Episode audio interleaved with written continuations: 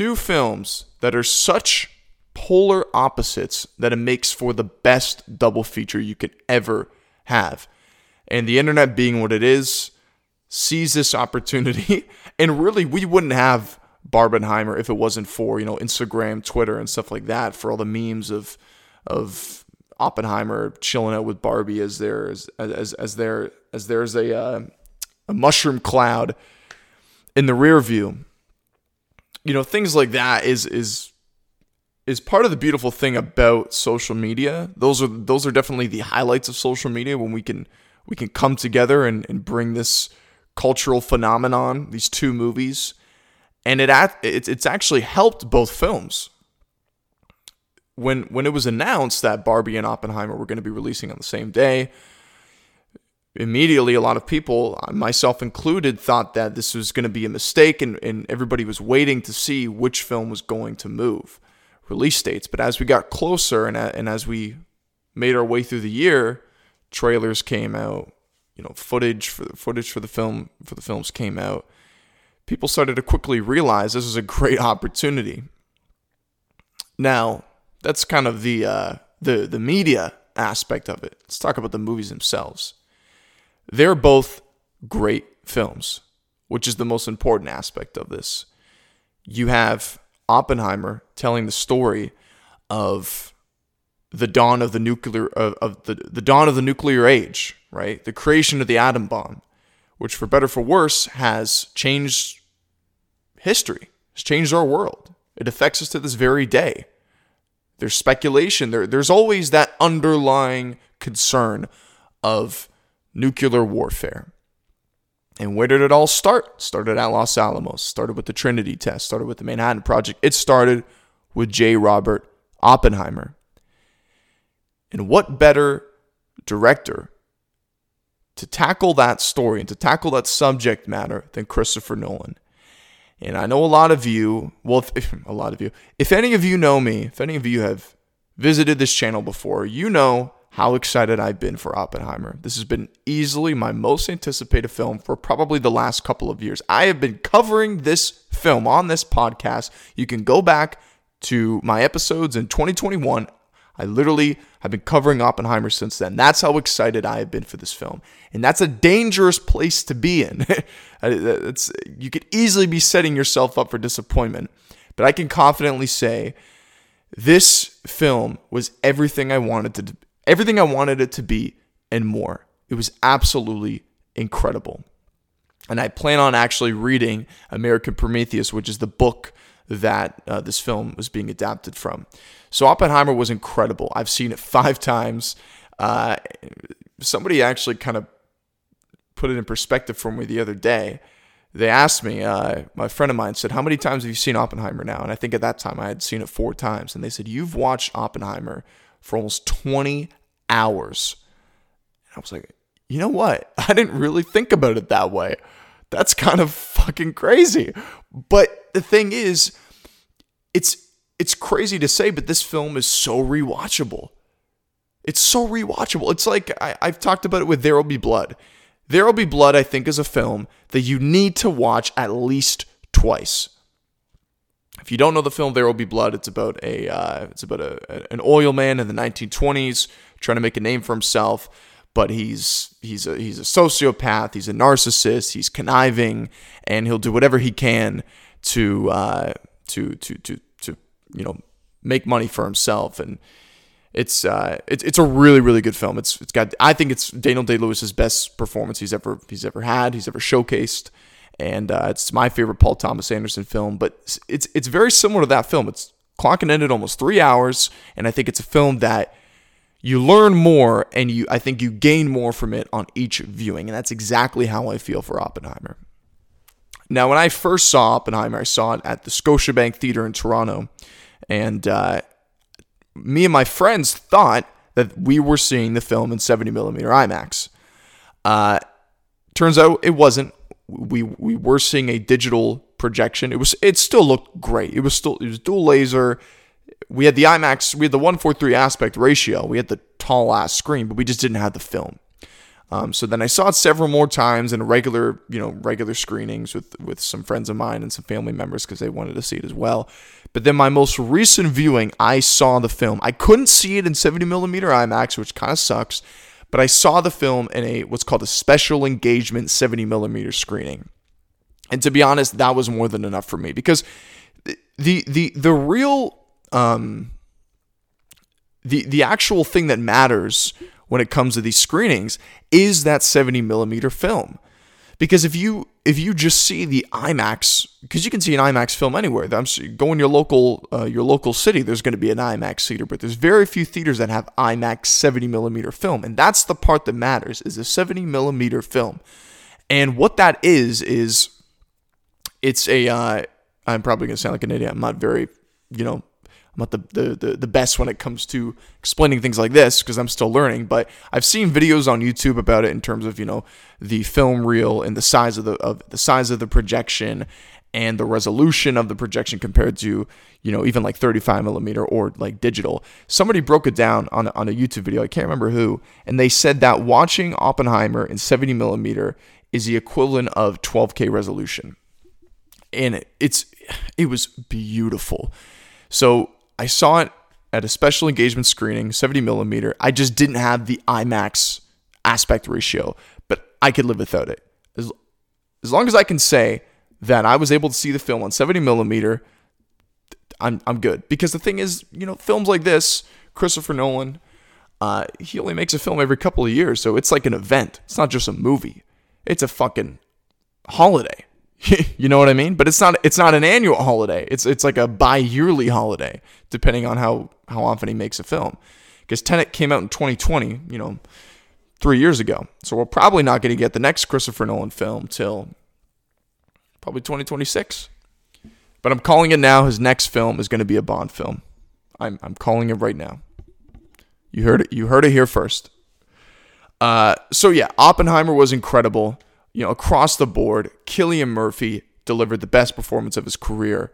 Uh, you you know, you, you had so many actors, you had so many leading actors and actresses, some of which Oscar-winning actors and actresses, basically cameoing in this film, and and and you know, basically showing up for free. I, am obviously they got paid, but I'm sure it wasn't that much. But I don't think that made a difference. It's because they want to work with Christopher Nolan because they, they, they understand the excellence and and the quality of filmmaker he is. Like you have Rami Malek basically in the film for he only has one scene in the film where he actually talks, and that's when he comes in to testify against uh, Lewis Strauss in the end in the end film. He kind of comes in for that for the for the punch. And it's funny because throughout the film, they're referencing Dr. Hill, his his advi- Lewis Strauss's advi- advisory council. They keep saying like, you know, we have uh, we have uh, Edward Teller coming in to to uh, not testify. Um, uh, yeah, sorry. We have Edward Teller coming to testify, and then we have David Hill coming to testify. They're going to have great things to say about you. And Edward Teller did speak you know, in favor of Lewis Strauss when he when he was in the in the court hearing.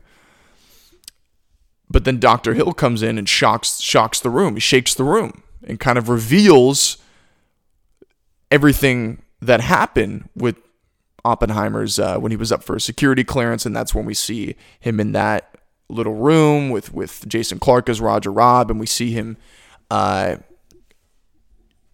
you you know what I mean? Like at the very beginning of the film, you see Oppenheimer, and he's we, we jump back and forth in points of time, and from from when he's you know being uh, interrogated uh, by all those you know by all those people that were um, representing. I'm all over the place here. Where what was happening? Yeah, sorry.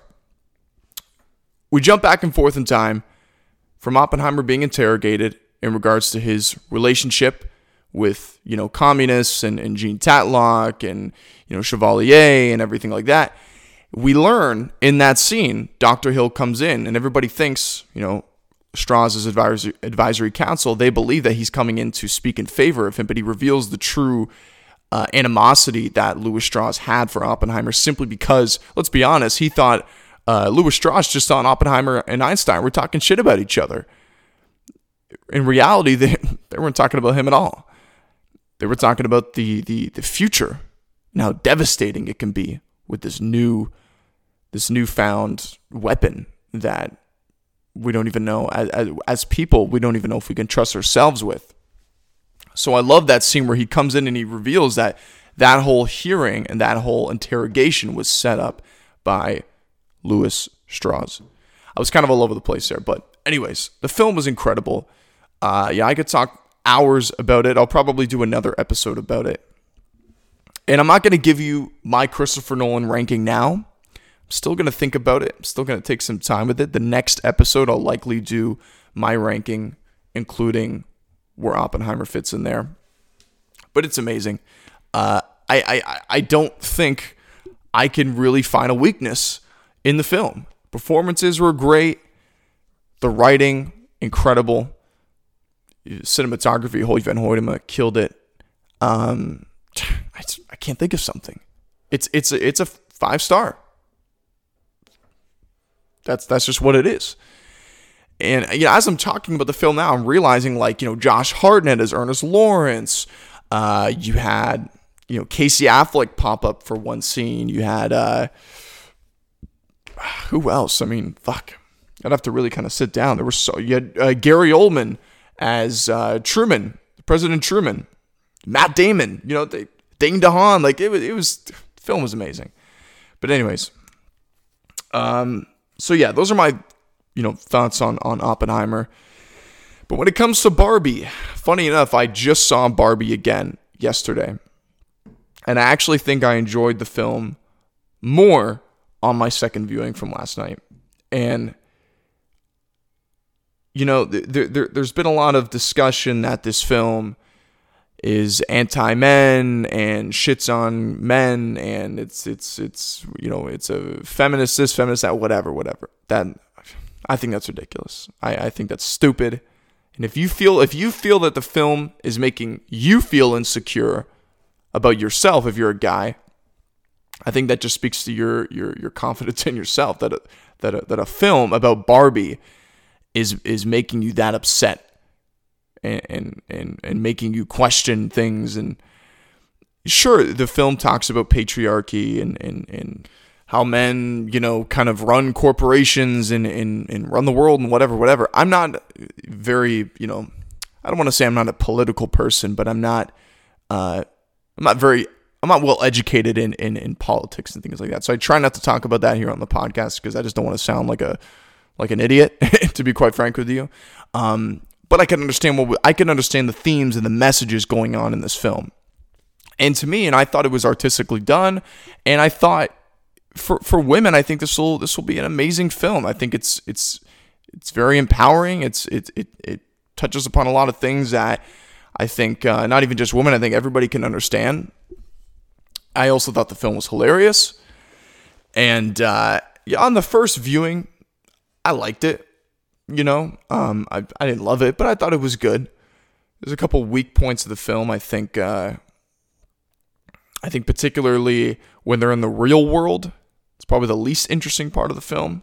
But then on the rewatch yesterday, I actually thought the the when Barbie and Ken go to the real world and Ken's kind of off on a side quest, uh, you know, looking for looking for a male doctor and, and lo- looking for men.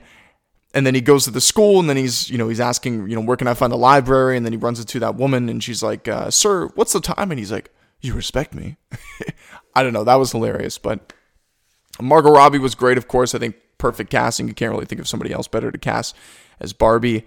And uh, I love that scene when Helen Mirren, who's narrating the film, uh, and the climax where right before uh, America, what's her name? I can't remember her name. The girl from the actress from Superstore. Anyways, before she gives her her monologue, and uh, well, actually, while she's giving her monologue, you know, Barbie's on the ground, she's crying, she's upset, and, and, and she's going through an existential crisis. Helen Mirren says, you know, note to the filmmakers, Margot Robbie was probably not the best I- idea for casting for this character. I hope you like my British accent. That was uh, pretty bad. that made myself cringe, I'm not going to lie to you. But we're going to keep it in, we're not going to edit it out. Yeah, I'm all over the place. This was a good film, and I liked it even more in the rewatch. but it's it's in terms of which film is better, it's obviously Oppenheimer. But to kind of conclude my thoughts, you know, I don't think we're going to see something like this again. Sure, we might get two films coming out on the same day that are polar opposites, but I don't think either of the films are going to be to, you know, the um I don't know how to put this, like the the the same quality, the same kind of stories being told as Oppenheimer and Barbie. I just don't think we're going to see it again. Even if Christopher Nolan makes another film and Greta Gerwig makes another film that comes out on the same day, it's just it's not going to match the internet frenzy and the hysteria that these two films garnished. But anyways, I think that kind of wraps up my thoughts. I'd probably give Barbie a three and a half star, three three and a half out of five star. I give Oppenheimer a five. I give that probably three and a half. And I love Greta Gerwig. Um, this isn't my favorite film of hers. I still think Little Women is probably my favorite, but this would probably come in. I'd say second. I think this is better than than uh, Lady Bird. To be honest with you, I know a lot of you are probably like, oh, just my opinion. Um, let me look at my notes here. See what else. See what else we can talk about. Uh, uh, uh, uh, uh I'm trying. I'm definitely gonna look back once I hit you know end to the episode. There's to be things that I know I'm to forget to talk about. So, hmm. Oh yeah, there's there's there's been some speculation that these two films came out on the same day. Specifically, Barbie came out on the same day because Warner Brothers wanted to spite Christopher Nolan. I have a few friends of mine that that that that believe that, and respectfully, I I disagree. I don't believe in that. And, you know, Warner Brothers just recently gave Christopher Nolan a seven figure check and they called it a bonus from Tenet.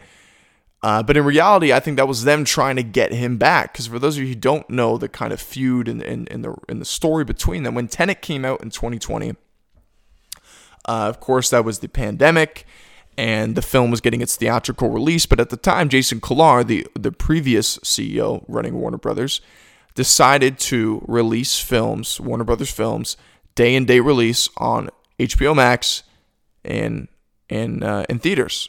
And this crippled so many films like The Suicide Squad, you know, Dune, um, Tenet.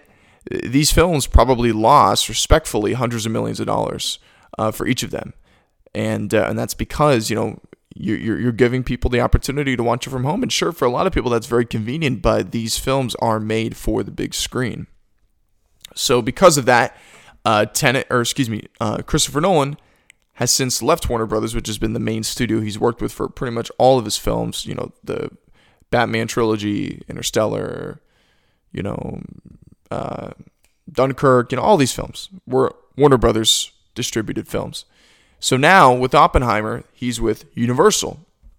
And I believe that's a contract that's, I think, up to like five years or something like that. So he'll probably make another film with them before he either re ups or, or moves elsewhere. But it seems like Warner Brothers is already trying to fall back in his good graces and, and tell him, like, hey, we're under new leadership now.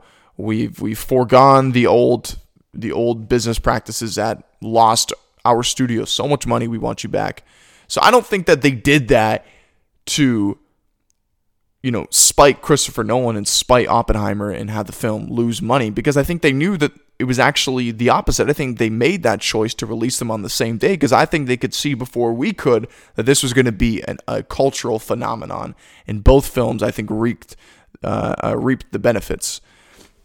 but anyways, I think that's probably going to wrap up the conclusion for Barbie and Oppenheimer. I know I'm all over the place. You know, to, to, to kind of keep it real with you guys, what I've been learning with this podcast is that uh, early on, I don't do this anymore, but early on, I, w- I was trying too hard to sound smart and, and, and sound articulate. You know what I mean? Rather than just being myself and just talking as if you and I were sitting in front of each other. And during my absence, is something I thought about. You know, I thought, I think moving forward, I'm just going to just talk. You know, just just just just talk. That's it. At the end of the day, that, that is a that, that's the entire point of a podcast. If you want to listen to a lecture, you'll go listen to a lecture. You'll go listen to Jordan Peterson. That's not what you come here for. uh, you come here to listen to me talk about movies. And, and and I want to I want this channel and I want this podcast to feel engaging, to feel welcoming. I don't want to sit here and try and uh, and try and put on an act or put on a show. Not that I not that I was, I wasn't, uh, but I felt like sometimes I was putting too much pressure on myself before I'd hit record to sound like I've read a book. you know what I mean? And that kind of, I think you guys, I, I think you guys will, will kind of see that in, in terms of like, because if I'm not enjoying what I'm doing, anybody listening is gonna is gonna pick up on that vibe very quickly. We're all smart, you know, even if you haven't read a book. So moving forward, I, I've just told myself, you know, I'm just gonna chop it up with you. You listening right now, you and I were having a conversation about movies. It's fun, it's engaging, might spark a debate. Who knows? But that's that that's the beauty of of what a podcast should be. I shouldn't be trying to educate you. Should just be talking to you about movies and TV. But anyways, I think that is going to wrap up uh, this podcast today. I think I hit on hit upon everything. And uh, next episode will be out sometime this week. I'm going to talk about Teenage Mutant Ninja Turtles. Going to give you my Oppenheimer Christopher Nolan ranking, and uh, we'll talk about a couple other things along the way. So, everyone, thank you for tuning in. Have a great have a great day. Stay safe, and I'll see you on the next one. Goodbye.